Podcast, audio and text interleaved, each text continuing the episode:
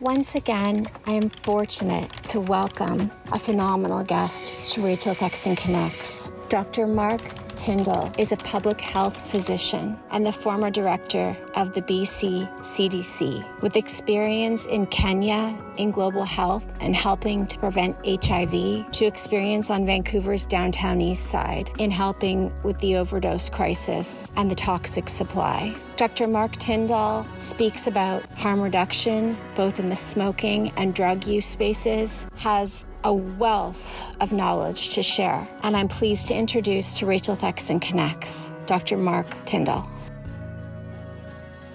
Okay, so I am thrilled to welcome today on Rachel Thexton Connects Dr. Mark Tyndall. He's currently retired and living abroad, but has a wealth of experience and knowledge that he is here to share with us today. Um, Dr. Tyndall, I just wanted to welcome you to the podcast. Thank you for joining me. Oh, my pleasure. Thanks for inviting me. But not only do you have a lot of insight, it's extremely timely, as you well know. Safe supply, harm reduction, uh, the list goes on. Did you always plan to be in the medical field? And if so, was substance use disorder and this area of focus always something on your mind as you were studying? Um, sure. I mean, that when you introduce me as retired, it's kind of jarring, but I, I'm I have removed myself uh, the last year from uh, sort of frontline work. I'm still involved in a in a few projects, and I'm trying to write more and reflect more. And uh, I, am still committed to you know helping people the best I can with their drug use. I've been uh, doing this for you know over 25 years, so that's why I figured I needed a bit of a break. And I first arrived in Vancouver in 1999. So I spent the last well, I lived in Kenya for about four years and uh, worked uh, with HIV prevention initially. I wanted to be working global health and work in HIV, and then I ended up in Vancouver and HIV prevention became preventing HIV among people who use drugs. So that's when my career started. And uh, basically, preventing HIV um, was harm reduction. So we wanted to uh, start out. Um, I was involved in some of the initial needle exchange programs in Vancouver. Of course, Insite, I was quite involved in that um, in 2003 when that opened since then just been studying and promoting safer use for people who are using drugs? Well, it seems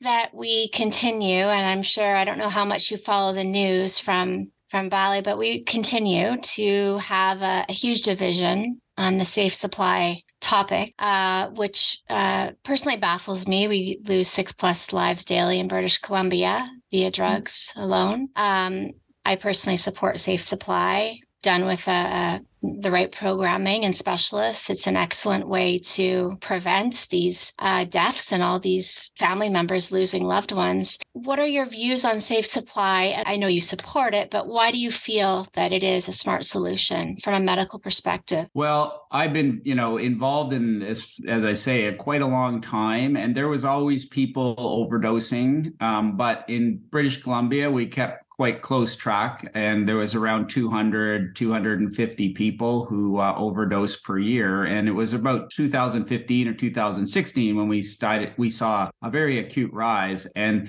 I was leading the BC Center for Disease Control at that time. And I remember a meeting in the basement of the building um, when I first was made aware of the toxicology and fentanyl was starting to show up in, in the autopsy reports. And this was uh, news to everybody back then. And at that time, it was maybe 10% of the deaths uh, had fentanyl in their system. And we had some discussion about that. And within six months, it was like 70% of all people who died. And there was way more people who were dying. And so it became clear that people um, weren't actually overdosing. The drugs that they were buying um, all of a sudden were uh, way too strong for them. And uh, people were caught unawares and using drugs that they thought were, you know, the usual drug use and being caught um, overdosing. Obviously, in the last seven years, people now are quite aware of its fentanyl. Fentanyl is the only drug, only opioid drug really available. So heroin is has totally dried up, and uh, that's what people are using now. So people are more used to it. But it's incredible that so many people are still still dying because even in the illegal market, you would think that by now uh, the dealers and distributors would have things figured out and wouldn't be handing out uh, such potent uh,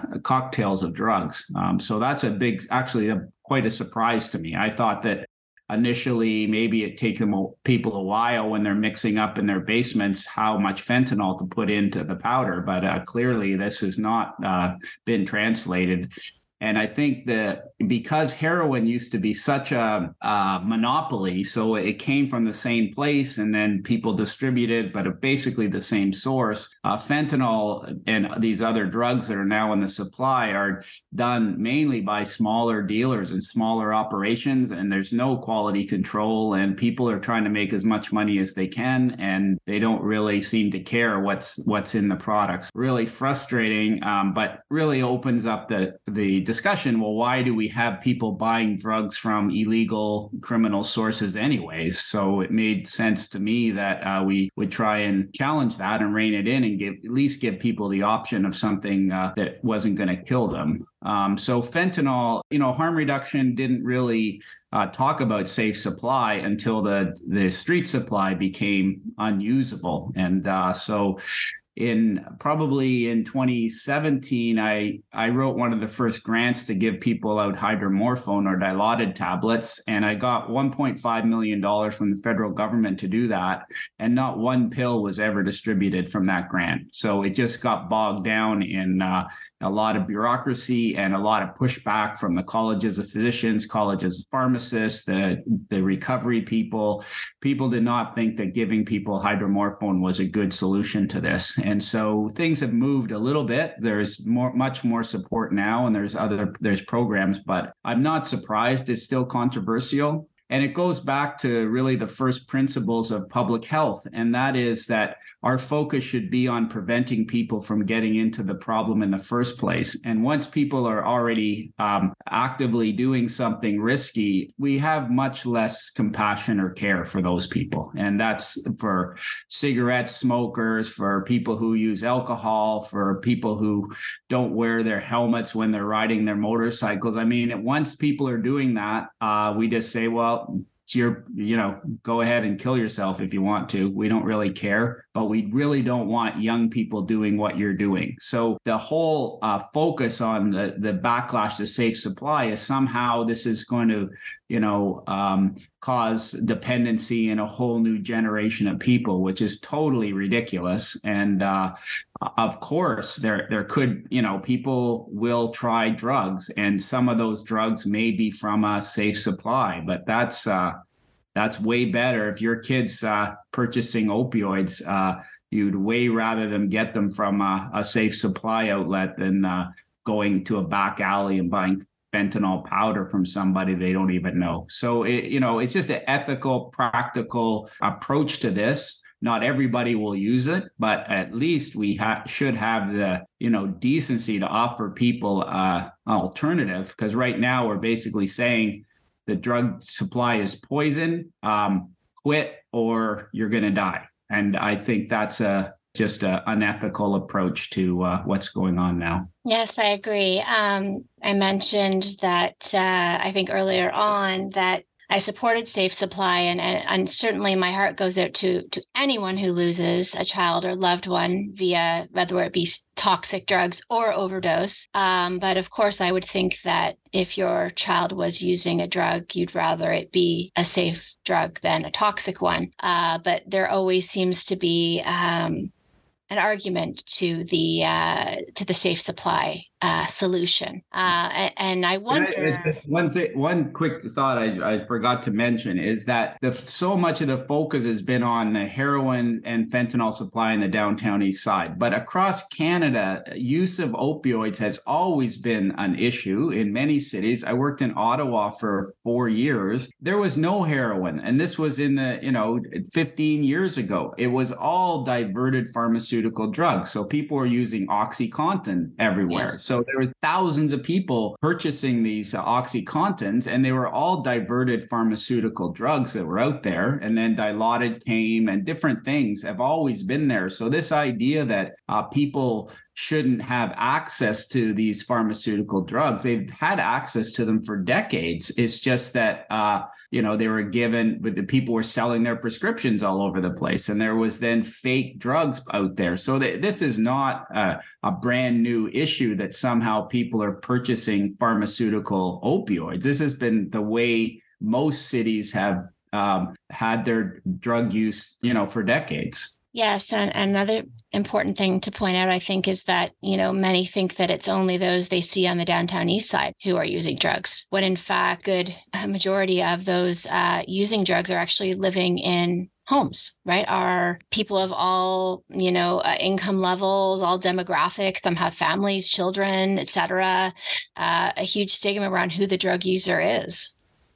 Sure. I mean, we we know that from the you know years of watching the coroner's reports. You know where people are found. Uh, certainly, the majority are still very marginalized people that are not holding down jobs, but there are a, a large number that focus uh, more recently has been on mostly young men in the trades. So there's a our construction industry is often built on the backs of uh, day laborers. So um, people get these jobs just a day or a week at a time, basically, and get paid out. And uh, a lot of those people do use alcohol and drugs, but they obviously need to keep it hidden because nobody's going to hire them if they're known to be using these drugs. So everything's done very quietly, undercover. That means they really need to go to dark places to find their drugs and they just get caught off guard continually. So, yeah, there's a lot of people, you know, walking the streets that are dependent on these drugs and they really have no place to go. We've created some of this problem by telling doctors that they've caused the problem. And so there's been a huge pushback to uh, even prescribing these drugs anymore. So there's a lot of people who are on a steady uh, prescription, doing fine on these prescriptions, and they've been cut off by their doctors, and all of a sudden thrown into a very uh, precarious situation as far as securing their uh, their drugs. Uh, doctors, that's one that I wanted to chat with you about. It's a personal area to me. I'm always baffled by the lack of knowledge that the average doctor, GP, has on addiction medicine, considering how prevalent this issue is. So the average person goes to their doctor, says they have an issue, and the the doctors they don't have the training. They don't have they they know a lot about a lot of things, but not often a lot about addiction medicine. And that needs to change, does it not? Well, I think so, but most people who uh, you know see people rather if it's in a drop-in clinic or they have their own uh, primary care clinics, they don't really want to deal with people with substance use. They, they and I think it's a bit of a you know we we push this idea that it's a disease and it's a specialty and you need to have all this experience to do it. And that just uh, gives doctors in primary care an excuse going well i you know i, I don't really know enough about this. You better go see uh, somebody else that doesn't even exist. Um, so they're really hands off. And uh, they don't you know they want dependable patients in their practice and they don't really want to deal with it. So they the the downside in really trying to make this uh, you know a brain disease is that people that in the medical profession want it specialized and they don't really want to deal with uh, people with this problem even though most people who are using drugs wouldn't consider themselves to have a chronic disease. That it, we've created that medically. We've called everything a use disorder. Like it, I guess so. It makes it more convenient to discuss it like that and clinic make it clinical. But most people are uh, using drugs to uh, escape what they're ever the situation they're in right now, and it's a trauma pushing thing, and bad things happen to people's lives, and you can turn to alcohol or gambling or um, you know shopping or things that are much more um, socially acceptable. But if you decide that you're uh, you're approach to dealing with your trauma is using drugs that are deemed illegal, you're in big trouble. You know, we don't treat it like that. So a family doctor um, should be asking people how they're doing, you know, not just, you know, if they have a cough, they're having issues with uh, depression, anxiety, not dealing with trauma that's happened to them, try and help them through that. The drugs to me are uh, unfortunately just an excuse not to, you know, not to deal with what's really going on with people. And I totally believe that you become dependent and addicted on these things, but there's so much more to it than just it's a brain disease. Approach it like that. Most people who have uh, left their drug use uh, found something better to do with their lives. Things change for them. Things improve. They found somebody who loved them. They got their job back. They things uh, in their lives improved. They were able to deal with some of their trauma, and they can move on. Um, but um, I think we've over clinicalized this thing, and uh, we need like specialists and we need doctors to go through four or five years of uh, specialty training. And unfortunately, that just makes it much more likely that they'll want people will find medical solutions to this when the solutions for most people's substance use are not medical. They're they're social environmental and trauma related. I, I spoke with Sarah Blyth of uh, the overdose prevention society and she made a comment that really stuck with me and that's regarding uh, mom stop the harm. And it's she said if all these mothers hundreds and hundreds and hundreds of mothers are begging for safe supply because of lost children and they're not getting it. I mean, how can we get it? I mean, these are mothers, uh, you know, holding teddy bears of their children that they've lost at a young age, often. Uh, and that is, I mean, the most uh, moving, you know, source to beg for safe supply from government that I can think of. And she identified that, and it really hit home for me. Uh, if they can't move the needle, who can? I mean, it's just, uh, it's shocking that days go by and we just, we talk about things like, uh, you know, open drinking in parks parks and, you know, all these other issues. And, you know, it just seems so trivial with all the lives that we're losing. And I know it's a repetitive question, but how do we move this needle? Yeah, I did uh, in preparation for our chat. I did listen to Sarah and Tara Taylor's uh, interview, which I enjoyed. They're two of my heroes. I work closely with both of them. Yeah, I agree that it's so entrenched in society that once, as I said earlier, once you are identified as somebody who's using these illegal drugs, uh, society doesn't really care that much about you. They they are way more interested in preventing young people from starting. And if they find, and I know there was a recent uh, media coverage of a father who lost their teenage daughter and thought that they had probably purchased their opioids from the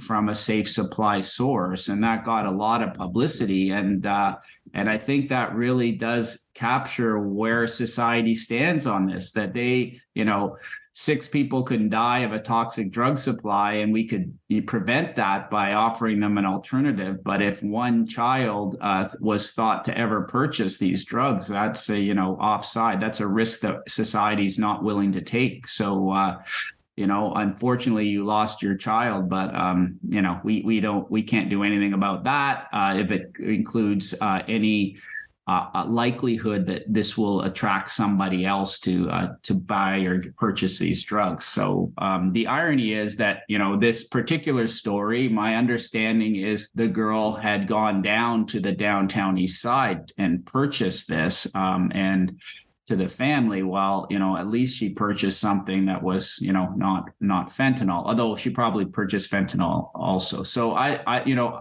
I have nothing but uh, empathy, and my heart goes out to any family who's lost their their child. But um, it's very um, it's very clear that once uh, once a young person has gone down that route, we're not that interested in them anymore. We're much more interested in kids who haven't gone down that route yet, and we think that you know uh, making it a drug-free society would be the way to go and we know that's just never never going to happen. So, um, yeah. So uh, back, sorry, I didn't really answer your question, but I, you know, Leslie McBain and the other mothers who kind of lead the charge on this are, uh, very articulate and very organized and have done amazing work. But it must be, you know, well, I know for a fact um, it's, you know, seems to be banging your head against the wall. And some of the latest controversy around safe supply to me seems to be stepping back four or five years. I thought we covered all this before. And, you know, we seem to be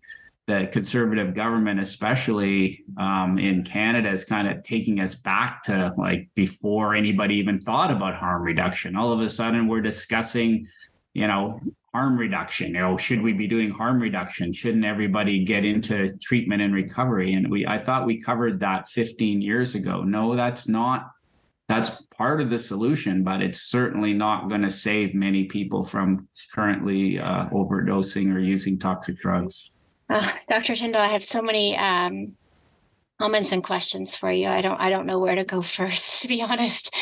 Uh, one stereotype that we can't seem to shake, of course, is this data about the drug user. We talked about that a little bit. Uh, Canada, especially British Columbia, there are a lot of new Canadians. So, uh, lots of stigmas within those groups. So, the South Asian population, um, the Chinese population, and others. Um, I know that one of the nonprofits that uh, I work with, Options Community Services, they just launched a home detox program that's targeted towards South Asian um, men who are addicted because uh, leaving the job, admitting that you have a problem with dependency, et cetera, is not an option for them. Uh, and there seems to be other places where drug use and dependency, substance use disorder, however you want to describe it, seems to hide out. I think the corporate environment is one of them as well. Um, because although the corporate environment has maybe a large binder saying what they'll do to help you if you come forward with your problem with drugs drugs, uh, chances are uh, from that day forward, you will forever be brushed with that you know paintbrush of uh, of addiction uh, and it's not a nice one to have. So i guess my question to you is that uh, you know these uh, stereotypes are deadly. Uh, they're living in cultures they're living in you know corporate environments various places. Um, from a medical perspective uh, can you you know, really just clarify for listeners that uh, this issue of dependency on drugs uh, does not uh, choose based on who you are or what you do. I think there are cultural differences. I mean, all my years, you know, working in this area in in Vancouver and around British Columbia, I mean, certainly uh, it all kinds of uh, different ethnic groups are impacted by this, but I think they it probably each society ha- should have their own sort of approach to this. I think that the key or the common thread to all this is people looking to numb their pain somehow, and uh, and it's in Vancouver or, British Columbia. Uh, using drugs is uh, one way to do that. It's quite accessible, and people can uh, can turn to that. But I totally understand. I would think that a lot of uh, a lot of people who you know disappear from their families or the suicides and things are all, all often related to uh, a difficulty in in drugs and just the supreme isolation and stigma that that entails. And so and you know as long as we make have these drugs illegal and as long as we uh, continue to uh, you know clamp down on um, you know uh, the dealers and you know try to disrupt and close down the illegal drug supply by making everything illegal and pursuing prohibition. I don't see how stigma can change. Like we've basically that's the ultimate statement of stigma. If you do this it's illegal and will arrest you and punish you and throw you in jail. I mean that that until we kind of accept that drugs are part of society, um, that uh, prohibition, a stigma, punishment uh, does nothing but just cause more pain and suffering to people, um, will never really be able to seriously uh, deal with the stigma issue. And uh, it's very you know we in, in, bc we've made a little bit of progress with uh, you know not arresting people with small uh, supply but it's not good enough. We still spend far too much of our time and effort trying to interdict drug you drug uh, shipments and try to arrest dealers and break up gangs. And we just know that every drug bust just leads to three more drug cartels being set up. I mean it just doesn't you know it, it it just does not do anything. As long as the demand is there um, the drugs will get get to the hands of the people who want them. And uh, we need to focus much more on the demand side of things and not the supply. And so we need to help people who are dealing with this uh, not turn them into instant criminals, not send them into alleys to buy drugs late at night from strangers. We need to open that back up and say, yeah, you're dependent on these drugs. They're useful for you right now, um, but we need to find something better for you because ultimately this is not going to serve you well. And uh, just to have open conversations. And as long as we have the uh, illegal prohibition stance on these drugs, uh, I don't think we can ever overcome the stigma. That's we're making a societal statement that this is highly stigmatized and dangerous and bad behavior, and uh, you must stop. And that's that's very well said. I think that those uh, who are living with substance use disorder and are in a really challenging spot. Um, I don't believe that the Canadian treatment and recovery system has caught up with the realities of um, addiction, substance use disorder. I also don't think that the disagreements are productive. So we do need to talk about solutions, not what I think or what you think. Um, any ideas on how we can improve our recovery and treatment system in Canada? Right now, uh, there seems to be a very low percentage of people coming out of treatment centers who are who are succeeding.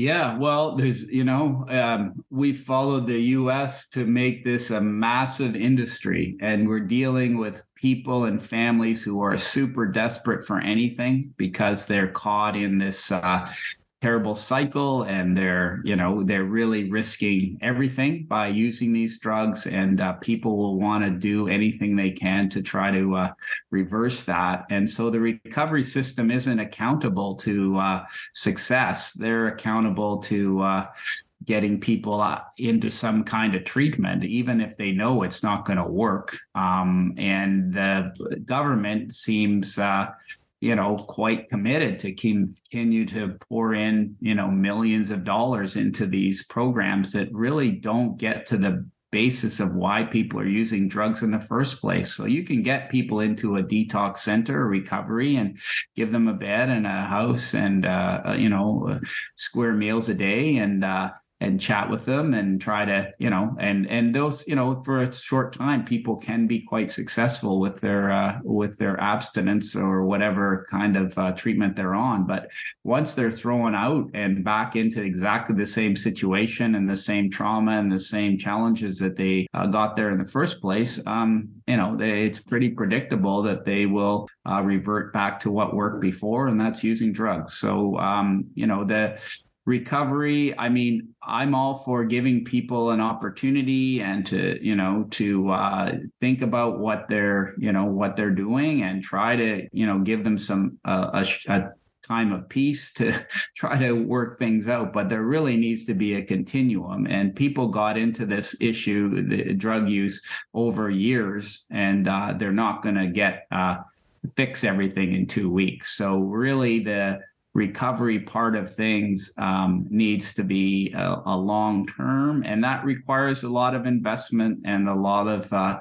a lot of compassion for people and uh, giving people the opportunities that they need and to work through some of their traumas and. Uh, it once and you know we've again with the legal system the way it is most people leaving recovery have a criminal record they uh, have lost so much and uh, it's really uh, really challenging to get back on track. I've seen it happen many times. There's many examples of that, um, but it's more than just having a short-term stint in a recovery. It's it's a long-term process for people to work through, and uh, I think that harm reduction and safe supply is really an entry into that you know, into that trajectory. And I've seen the MySafe work that we've done.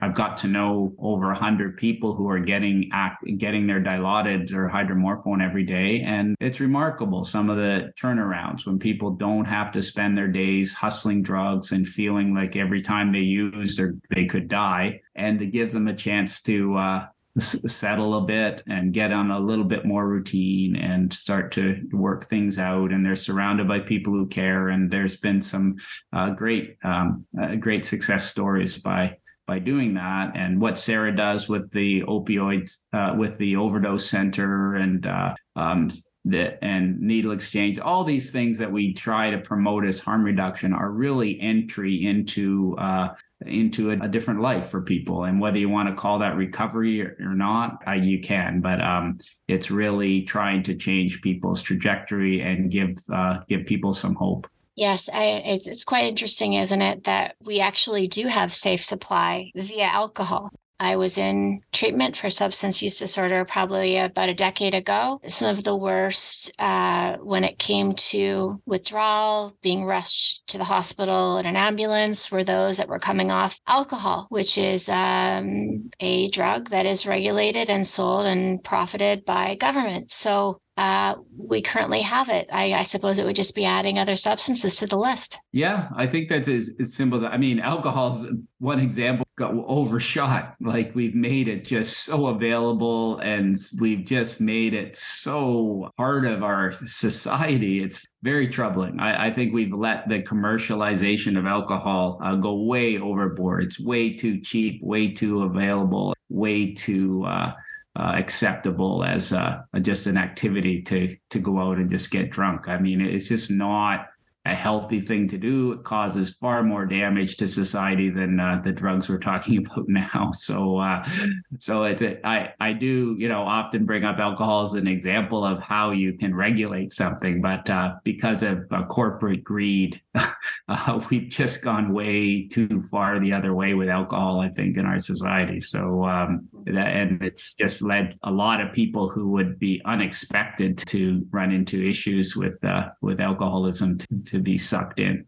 so uh, it's a uh, it's a it is a good example where we don't you know we we make sure there's quality control that people who buy a bottle of beer aren't going to die of uh, some toxic substance in that bottle of beer. But um, I I do think that's a whole other podcast of how uh, it is society is totally overshot and and just made this far too easy and common and acceptable when it's really can be quite a dangerous drug for people. Definitely, for sure. Um, I wanted to just shift gears last few questions because I think it's an important and timely topic, and that is to vaping, uh, harm reduction as well. Uh, I know that there is currently um, cases before the courts uh, regarding vaping as harm reduction. Uh, the taxes have recently skyrocketed on vape juice here in Canada. Obviously, a concern around young people um, vaping, etc. What's the difference between smoking a cigarette and consuming nicotine via a vape device, health wise? Well, I think there's good evidence it's like 95% safer. So there's really no, should be no debate that uh, vaping is uh, way safer for you. Nobody's ever died of vaping nicotine. I mean, it's really quite safe. Nicotine itself as a substance should be thought of like caffeine. So it's a stimulant. People obviously become dependent on it which is a, a hassle for sure. I'm not, I don't think it's, I'm glad I'm not, you know, dependent on nicotine. I don't want to be, uh, just like I don't want to be dependent on coffee. I mean, so there, there's that downside for sure. And when people, so this is one of the things I'm doing this year is writing a book about vaping. Um, and some people would, you know, challenge me, well, what do you care about that for? You, you know, you really need to keep working on, uh, you know, other drugs, but in a global sense and a public health sense, cigarettes cigarettes is what killing people. And I first got interested in this uh, 10 years ago when I was running an HIV longitudinal study looking at people using drugs, how they fared as far as their HIV goes. And we had in three years, we had no deaths due to AIDS. No, everybody was on treatment. Everybody was dying of tobacco. So I had like a community group that was advising me on the study. And in a wow. year, people died of tobacco related thing and people just were smoking like crazy and so um, i introduced vapes you know 10 years ago to some people in ottawa and uh, they loved it and uh, they felt instantly better and so um, and to me, vaping is like the ultimate definition of harm reduction. You take some very dangerous, risky uh, behavior like smoking combustible cigarettes and you replace it with something that gives people the substance they want, not the toxins are killing them. And it's still an action with their hands. They can still, you know, use, you know, suck the smoke, whatever makes them feel comfortable, whatever they're addicted to um, is there, except we've taken all of the poisons out of the uh, out of the habit. So to me,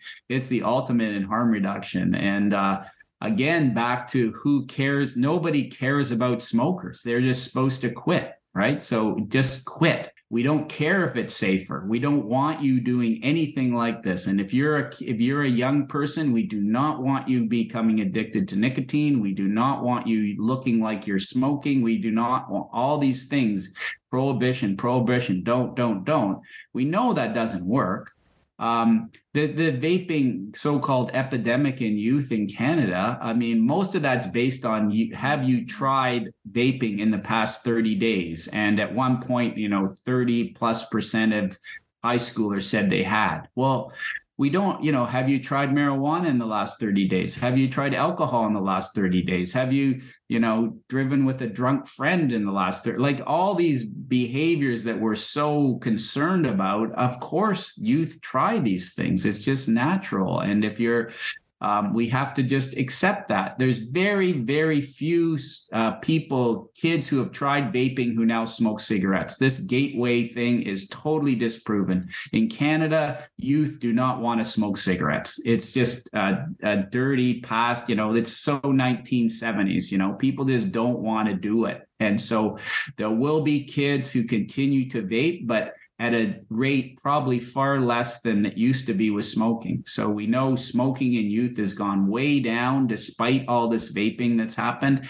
And even now, following vaping, it, it's kind of peaked as far as it's, you know, um, how, how, uh, how prevalent it was and what a novelty it was. So it's really, we've focused all of our attention on preventing youth from vaping and forgot about the four to five million cigarette smokers in Canada whose lives could be revolutionized if they just stopped combustible cigarettes and vaped. They they'd feel, you know, that there's so much evidence that within two to three weeks you actually feel better. Even if you smoked for 25 years, your cough gets better, your, your exercise tolerance gets a bit better. So we can, you know, not only will it prevent you from getting cancer down the road, but you'll actually feel better. So we should be doing everything we can to target smokers, make it as easy as they can. I think vape should be free to people who smoke. Like we could, we just, this is such a obvious thing to do for our healthcare system.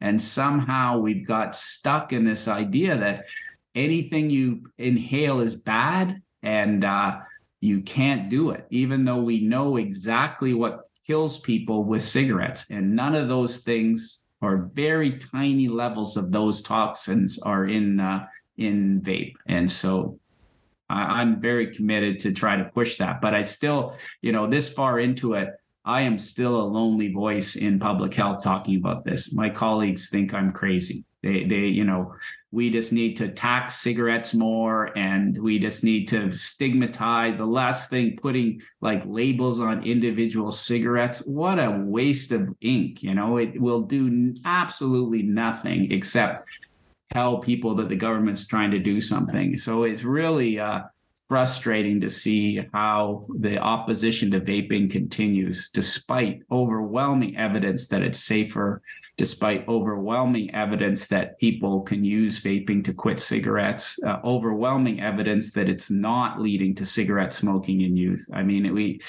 people just ignore all this. So I'm I'm very frustrated in some ways, but uh, that's my latest little uh, contribution to try to no. get people.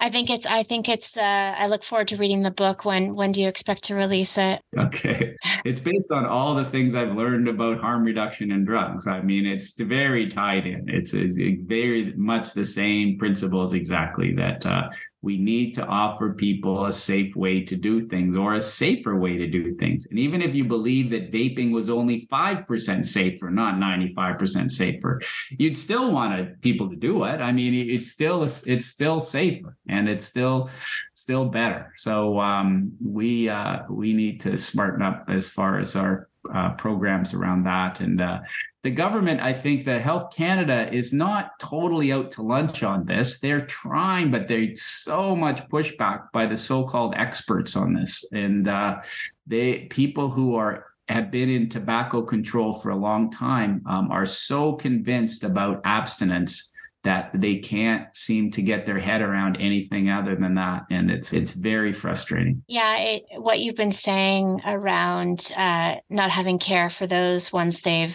you know started smoking or become dependent on drugs uh, where has empathy uh, gone in amongst mankind is my question. Uh, and uh, it's disappointing. It's i read an article saying that i think it was one third third of canadians supported um, supported assisted suicide for those who are homeless or something awful along those lines. And I think it really speaks to what you're saying, which is that, you know, unless it hits you personally right at home via a close family member or friend, you're kind of discarded, which is uh, just, it's depressing.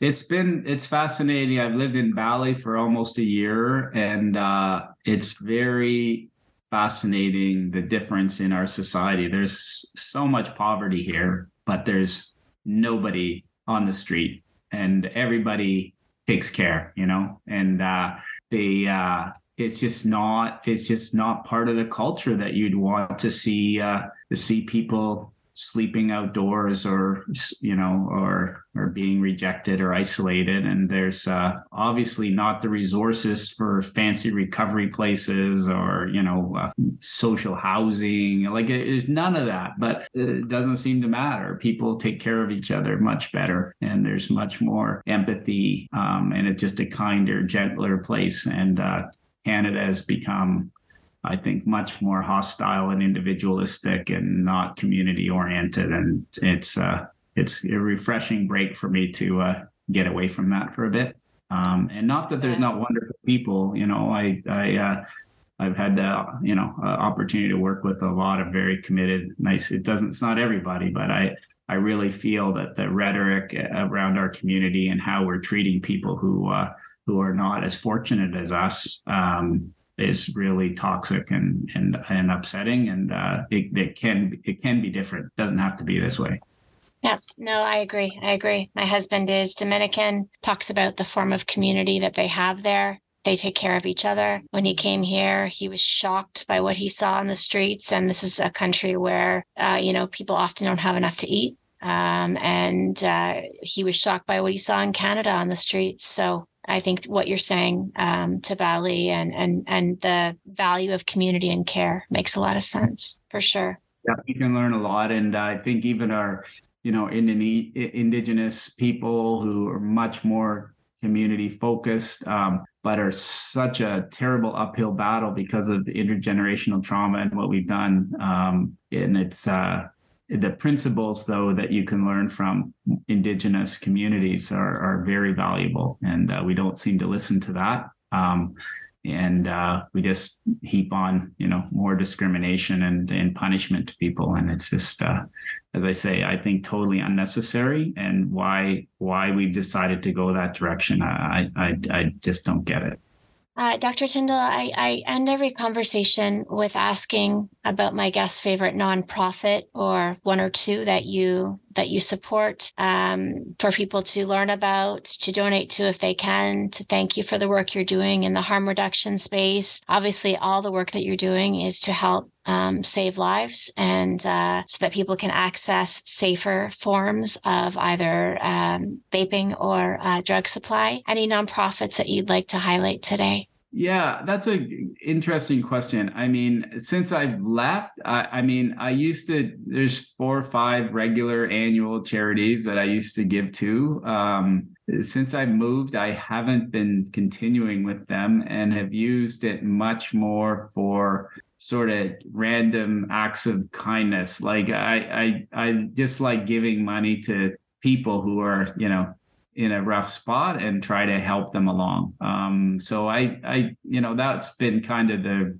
route I've taken. It's it's easy just to check off a box and feel that you've you know contributed to something. But uh, I'd like to I just encourage people just to do some random acts of generosity or kindness and uh, that goes uh, quite a long way not only making you feel better because it's i do think that just checking off a box and sending a check to an organization gives you a little bit of uh, uh, uh it makes you feel a little better but uh, actually looking somebody in the eye is very powerful. And uh, so um, i encourage people to do that. I you know in, in vancouver pivot legal um, does amazing work. And so I, I, like to support them. And uh, i'm quite involved in environmental movements. So you know eco justice and th- these kind of environmental groups i think uh, obviously need tons of support and money. Um, but um, my the the biggest whether it's selfish or you know more helpful or not but as far as feeling like i'm contributing something um,